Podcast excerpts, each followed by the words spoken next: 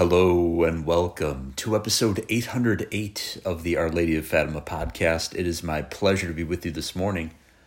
My name is Terrence M. Stanton. We are recording on Monday, February 19th, 2024, in the year of our Lord Jesus Christ. Let us begin with the great saint and doctor of the church, Alphonsus Liguori's Monday prayer to the most blessed Virgin Mary to obtain holy perseverance.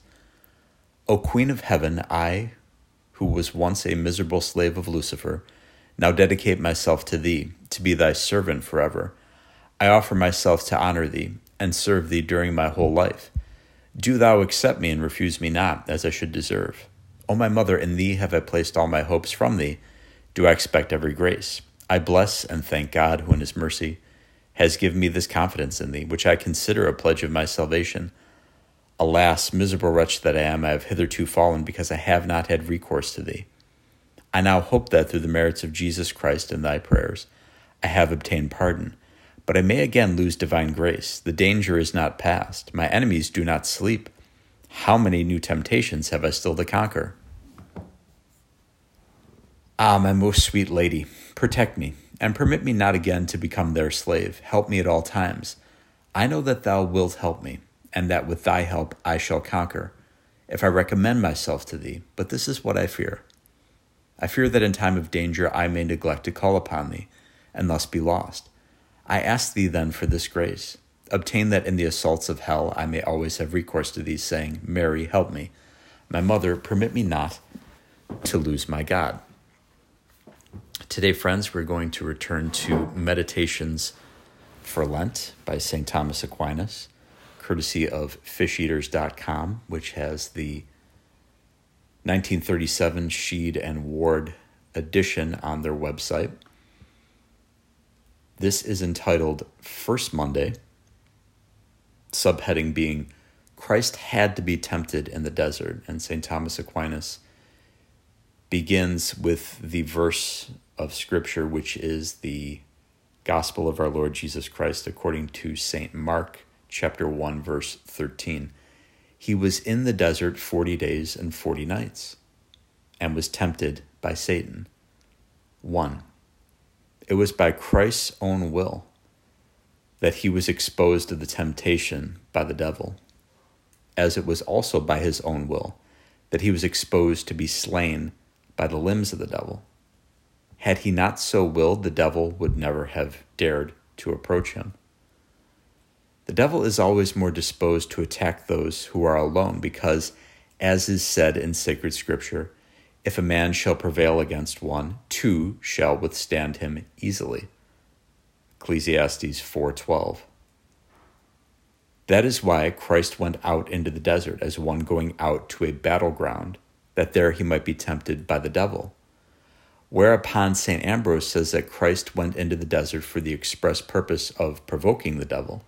For unless the devil had fought, Christ would never have overcome him for me. St. Ambrose gives other reasons too. He says that Christ chose the desert as the place to be tempted for a hidden reason, namely that he might free from his exile Adam, who from paradise was driven into the desert. and again, that he did it for a reason in which there is no mystery, namely to show us that the devil envies those who are tending towards a better life. If I could jump in here for a moment, the devil knows he's defeated. All the demons know they're defeated. Their intellect far surpasses ours. But of course, they are created. The Creator, Father, Son, and Holy Ghost, the most holy Trinity, far surpasses the demons. God is wisdom itself, God is knowledge itself. So while these demons know they are defeated, and in their wickedness, if they could go back again and choose God, they wouldn't do so. They would still be opposed to Him the mystery of iniquity, the mystery of evil, if they could go back and do it all over again and rot in hell for all eternity, they would rot in hell again for all eternity.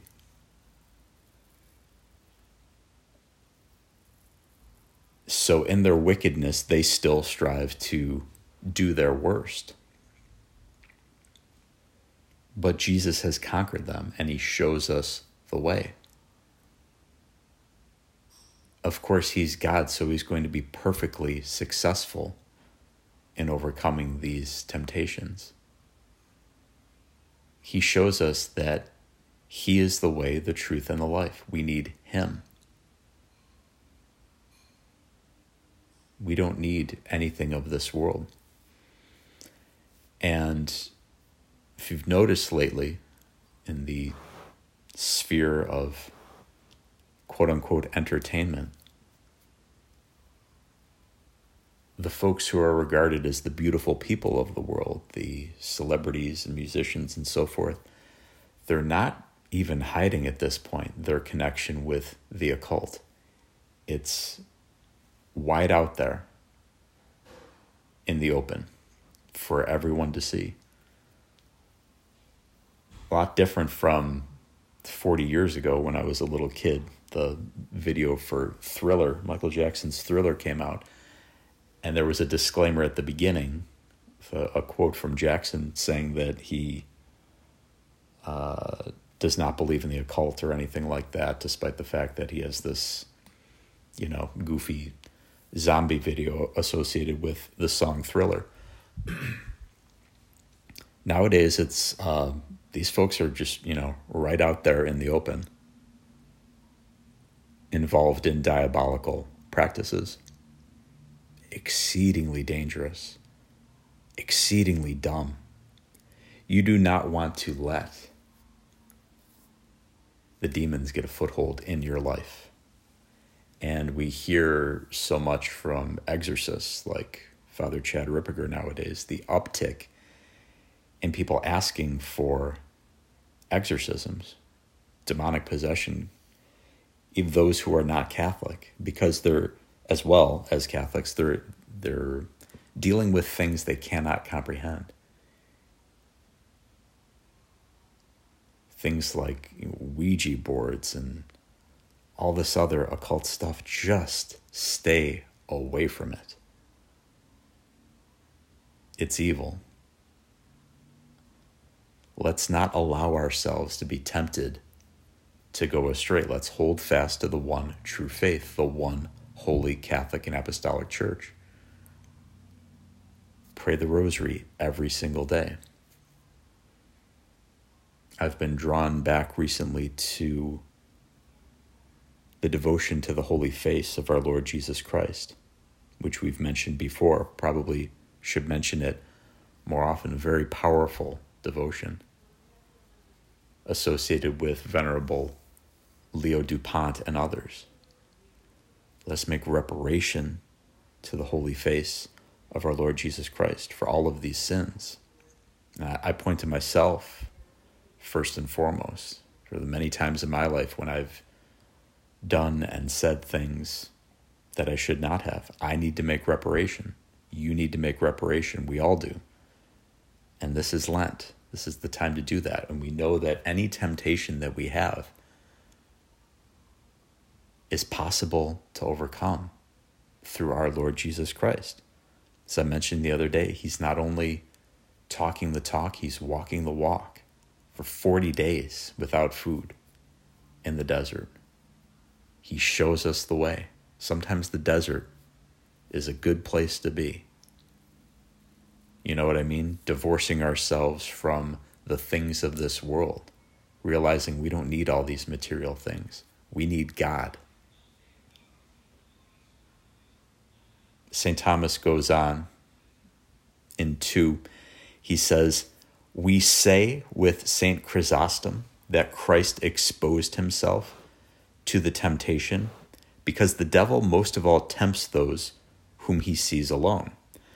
So, in the very beginning of things, he tempted the woman when he found her away from her husband. It does not, however, follow from this that a man ought to throw himself into any occasion of temptation that presents itself. occasions of temptation are of two kinds. One kind arises from man's own action, when, for example, man himself goes near to sin, not avoiding the occasion of sin. That such occasions are to be avoided, we know, and Holy Scripture reminds us of it. Stay not in any part of the country round about Sodom. Genesis 19 17. The second kind of occasion arises from the devil's constant envy of those who are tending to better things. As St. Ambrose says, and this occasion of temptation is not one we must avoid. So, according to St. John Chrysostom, not only Christ was led into the desert by the Holy Ghost, but all the children of God who possess the Holy Ghost are led in like manner. For God's children are never content to sit down with idle hands, but the Holy Ghost ever urges them to undertake for God some great work. And this, as far as the devil is concerned, is to go into the desert. For in the desert there is none of that wickedness which is the devil's delight. Every good work is, as it were, a desert to the eye of the world and of our flesh. For good works are contrary to the desire of the world and of our flesh. To give the devil such an opportunity of temptation as this is not dangerous, for it is much more the inspiration of the Holy Ghost, who is the promoter of every perfect work, that prompts us than the working of the devil who hates them all. So, a couple things St. Thomas is talking about here. First of all, that and we say this in the act of act of contrition. The act of contrition, um, after we confess our sins to the priest, but really, of course, we're confessing our sins to our Lord Jesus Christ. Only God can forgive sins. He's acting through the mediation of the priest. O oh my God, I am heartily sorry for having offended thee, and I detest all my sins because of your just punishment, but most of all because they offend you, my God, who are all good and deserving of all my love. I firmly resolve, with the help of your grace, to sin no more and to avoid the near occasion of sin. Amen. So, in other words, if we're having issues with drinking, probably shouldn't hang out at the bar.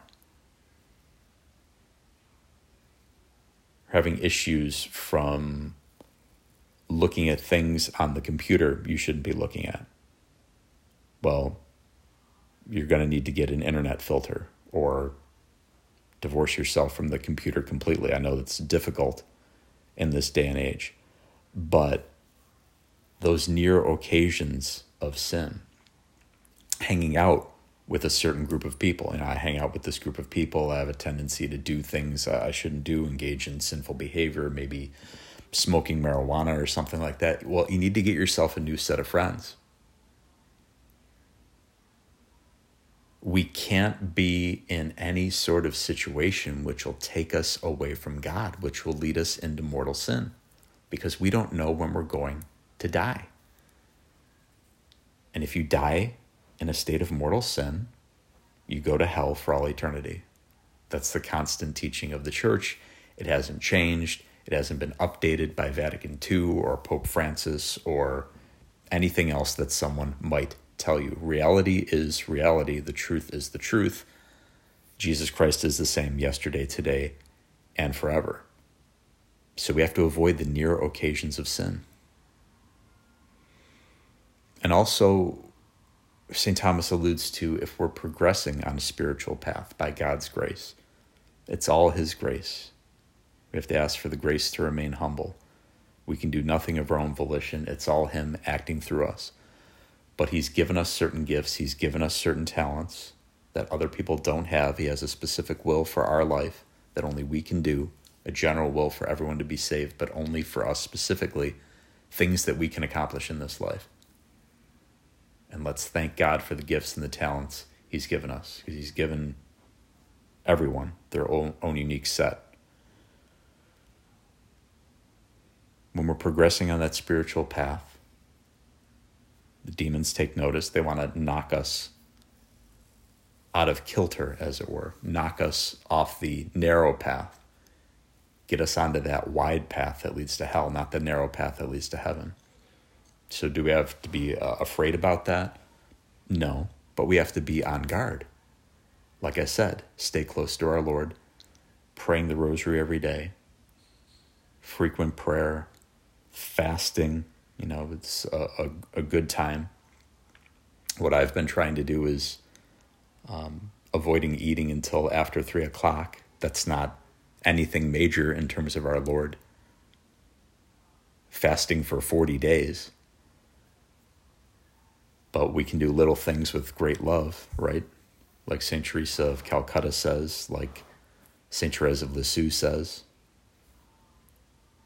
Anything we do, any small thing that we do, it may appear small to us, but if we do it out of love, we do it out of love for Jesus Christ, it's a big deal.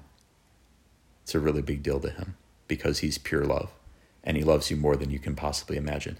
So we have nothing to fear in terms of the demons. It's only when we intentionally open ourselves up by pursuing a sinful existence, by pursuing wealth, power, pleasure, status, the things of this world, or just flat out engaging in occult activity, Ouija boards and stuff like that, then you're you're you're asking for for demons, you're asking for trouble. But if we stay away from all that garbage and stay close to our Lord and our Lady and praying the rosary, remember every time the Blessed Mother came to Fatima, the one thing she said in each apparition was to pray the rosary every day. We've got to do that. We need to live lives of virtue and avoid evil so we can be happy with the Lord and all his angels and saints forever. And we want that for everyone. We don't want anyone to be lost. We know that it's the case that souls are lost. We have that uh, on the word of uh, our Lord himself, which says it would be better for that man had he been never been born. That that you know gives you the the uh, dire link there, the connection between the fact that there are souls who can be lost and have been lost, as well as the Blessed Mother and the apparitions at Fatima talks about souls falling like snowflakes into hell. We don't want to be among that company. So let us ask God for the grace to love Jesus with the entirety of our heart, mind, and strength and of course to love Our Lady, St. Joseph, and all the angels and saints as well. Let's conclude, friends, by once again mentioning helping autism through learning and outreach, available on the web at halo soma dot org. That's halo soma.org. Also, please tune in to episodes 277 and 548 of the Our Lady of Fatima podcast for more information pertaining to RPM. RPM is an acronym for Rapid Prompting Method, a system of communication for non speakers. Before my niece was about eight years old, we didn't even know her favorite color. Now, thanks to God's grace, her hard work, and that of her family, we know she's a comprehensive genius she can compose music, poetry, very skilled in regards to mathematics. She even knows foreign languages. She has so much ability, so many talents. How many people like her are out there? People who are non speakers or have difficulty in speaking. This has been as big of a breakthrough, speaking of RPM, as sign language was for the deaf in terms of their being able to communicate. You can also point at Braille for the blind in terms of their, their being able to read. Would anyone nowadays say that Braille's a bad thing or sign language is a bad thing? Of course not. You'd be laughed out of the building. But some people are saying RPM is a bad thing. That's why we gotta get this information out there and show people that, like Braille, like sign language, this works. This is helping thousands and thousands of non speakers and their families. Communication is a human right. You can imagine how sad and frustrated you would be if you were unable to communicate. No one should have to live that way. Thank you very kindly for listening to this episode of the Our Lady of Fatima podcast. Please say an Ave Maria for yours truly, and I will talk to you again very soon. Goodbye, and God love you.